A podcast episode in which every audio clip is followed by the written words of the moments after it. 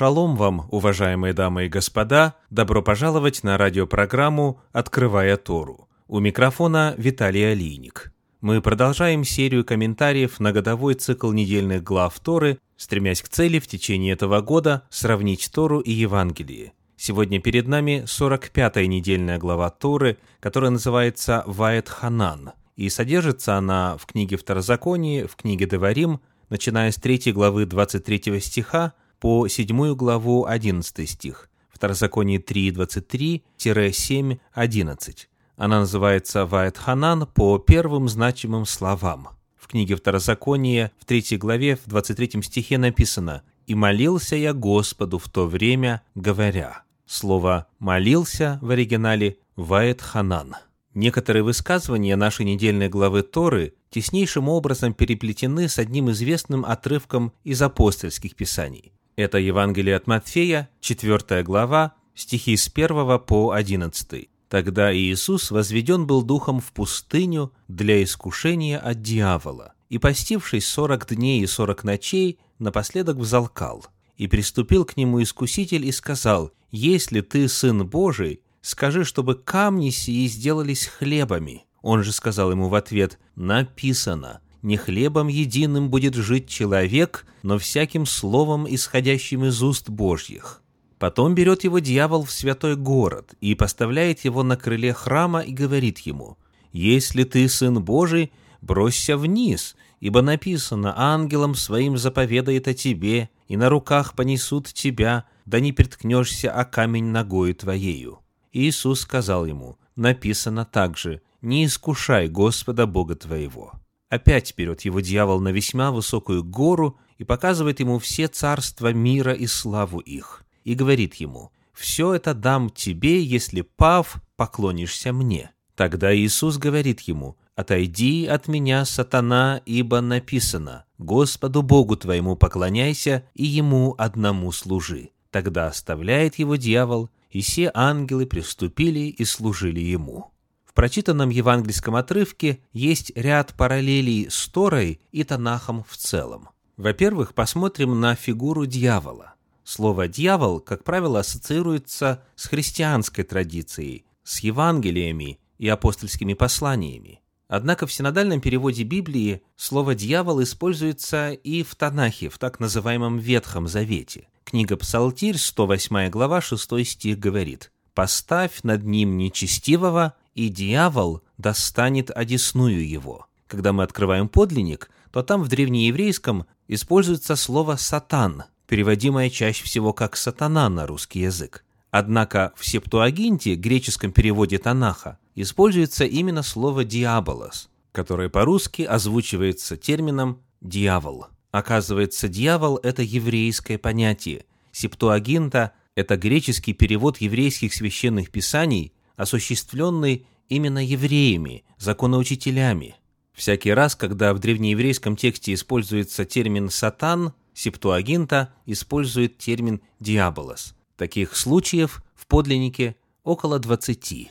Посмотрим, как представлен сатана, дьявол, в повествовании об искушении Иешуа в пустыне. В 4 главе Евангелия от Матфея в первом стихе и в третьем написано следующее. Тогда Иисус возведен был духом в пустыню для искушения от дьявола, и приступил к нему искуситель и сказал, «Если ты сын Божий, скажи, чтобы камни сии сделались хлебами». Мы узнаем таким образом, что, согласно этому повествованию, дьявол – это искуситель, то есть тот, кто подталкивает к нарушению воли Божией, тот, кто расставляет ловушки, чтобы человек согрешил. Та же самая картина открывается и в Танахе. Первая книга Паралипоменон, 21 глава, 1 стих содержит следующие слова. «И восстал сатана на Израиля и возбудил Давида сделать счисление израильтян».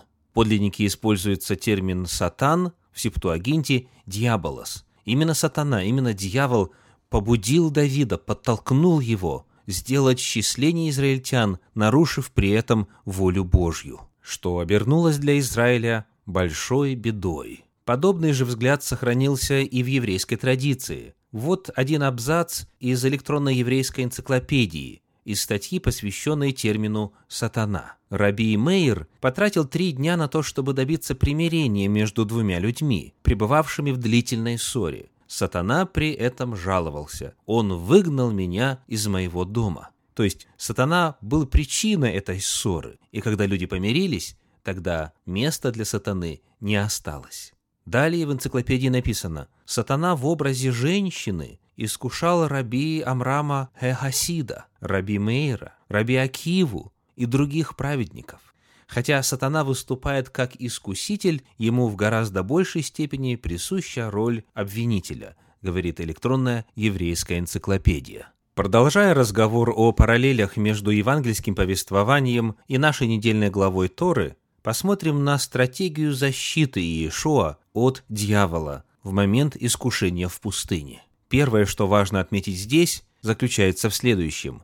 Все три эпизода искушений Иисус преодолевает, цитируя священные писания. В четвертом стихе четвертой главы Евангелия от Матфея написано «Он же сказал ему в ответ, написано, не хлебом одним будет жить человек, но всяким словом, исходящим из уст Божьих». Далее в седьмом стихе Иисус сказал ему, написано также, не искушай Господа Бога твоего». Десятый стих, тогда Иисус говорит ему, «Отойди от меня, сатана, ибо написано, Господу Богу твоему поклоняйся и Ему одному служи». Вместо того, чтобы использовать какие-то свои собственные слова, говорить что-то от себя или применить свою собственную власть над дьяволом, Иисус обращается к Слову Божьему, к священному Писанию и использует его в качестве оружия против сатаны. И это чрезвычайно важный момент. Это отражает веру Иисуса в силу записанного Божьего Слова. В апостольских писаниях, в книге «Деяния апостолов», в 7 главе, в стихах 37 и 38 написано – это тот Моисей, который сказал сынам Израилевым, «Пророка воздвигнет вам Господь Бог ваш из братьев ваших, как меня, его слушайте». Это тот, который был в собрании в пустыне с ангелом, говорившим ему на горе Синае, и с отцами нашими, и который принял живые слова, чтобы передать нам. Согласно апостольским писаниям, слова Торы – это живые слова, это не мертвая буква. И Иисус именно так к ним относился. Он верил в силу записанного Божьего Слова и цитировал его для борьбы с дьяволом. Этот взгляд на Слово Божье является традиционным для иудаизма. В Талмуде, в трактате Эрувин 13а, приводится следующая замечательная история. Когда Раби Мейр пришел к Раби Ишмаэлю для того, чтобы изучать Тору, Раби Ишмаэль задал ему вопрос. «Чем ты занимаешься, сын мой?» «Я переписчик», — ответил Раби Мейер. Тогда Раби Ишмаэль сказал, «Будь осторожен со своей работой, сын мой, ибо это священный труд. Пропустив или добавив одну букву, ты можешь разрушить весь мир». В иудаизме живет вера в то, что Словом Господа создана Вселенная, создано мироздание. И оно же, это Божье Слово, продолжает удерживать его в состоянии равновесия. И это Божье Слово записано в священных писаниях, в первую очередь начиная с Торы. Поэтому записанное Слово Божье обладает огромной силой. Каждый из трех эпизодов искушения заканчивается тут же, как только Иешуа цитирует священное писание. Далее важно отметить, что Иисус в пустыне цитирует именно Тору. Во-первых, это книга Второзакония, 3 глава, 8 стих. Он смирял тебя, томил тебя голодом и питал тебя манною, которой не знал ты и не знали отцы твои, дабы показать тебе, что не одним хлебом живет человек, но всяким словом, исходящим из уст Господа, живет человек. Именно эти слова цитирует Иисус Христос в борьбе с дьяволом. Второй отрывок – это книга Второзакония, 6 глава, 16 стих, где написано «Не искушайте Господа Бога вашего, как вы искушали Его в массе». Третья цитата Иисуса может быть обнаружена сразу в нескольких местах Священного Писания. Во-первых, это книга Второзакония, 5 глава, стихи 6 по 9, где написано «Я, Господь, Бог твой, который вывел тебя из земли египетской, из дома рабства, да не будет у тебя других богов перед лицом моим. Не делай себе кумира и никакого изображения того, что на небе вверху и что на земле внизу и что в водах ниже земли, не поклоняйся им и не служи им». Далее шестая глава книги Второзакония, 13 стих. «Господа Бога твоего бойся, и Ему одному служи, и Его именем клянись». Во всех трех искушениях сатаны Иисус цитирует Тору Господню. Наконец, интересно было бы задать следующий вопрос. Как, находясь в пустыне, Иешуа был в состоянии использовать священное писание, цитировать Тору? Поблизости нет свитка, к которому можно было бы обратиться. Тем более нет симфонии, тематического и предметного согласования по тексту Священного Писания, чтобы можно было бы с легкостью найти нужный отрывок, нужный текст. И уж подавно нет электронных программ, которые сокращают поиск до секунд. В силу чего Иешуа был в состоянии использовать Священное Писание для того, чтобы противостоять искушениям дьявола? Ответ один. Он знал Тору наизусть. Он мог цитировать ее, потому что знал ее на память. И этот факт сам по себе является еще одним примером того, как Иешуа был послушен заповедям Торы. Ибо в книге Второзаконии, в нашей недельной главе, в пятой главе в первом стихе написано «И созвал Моисей весь Израиль и сказал им, «Слушай, Израиль, постановления и законы, которые я изреку сегодня в уши ваши, и выучите их, и старайтесь исполнять их».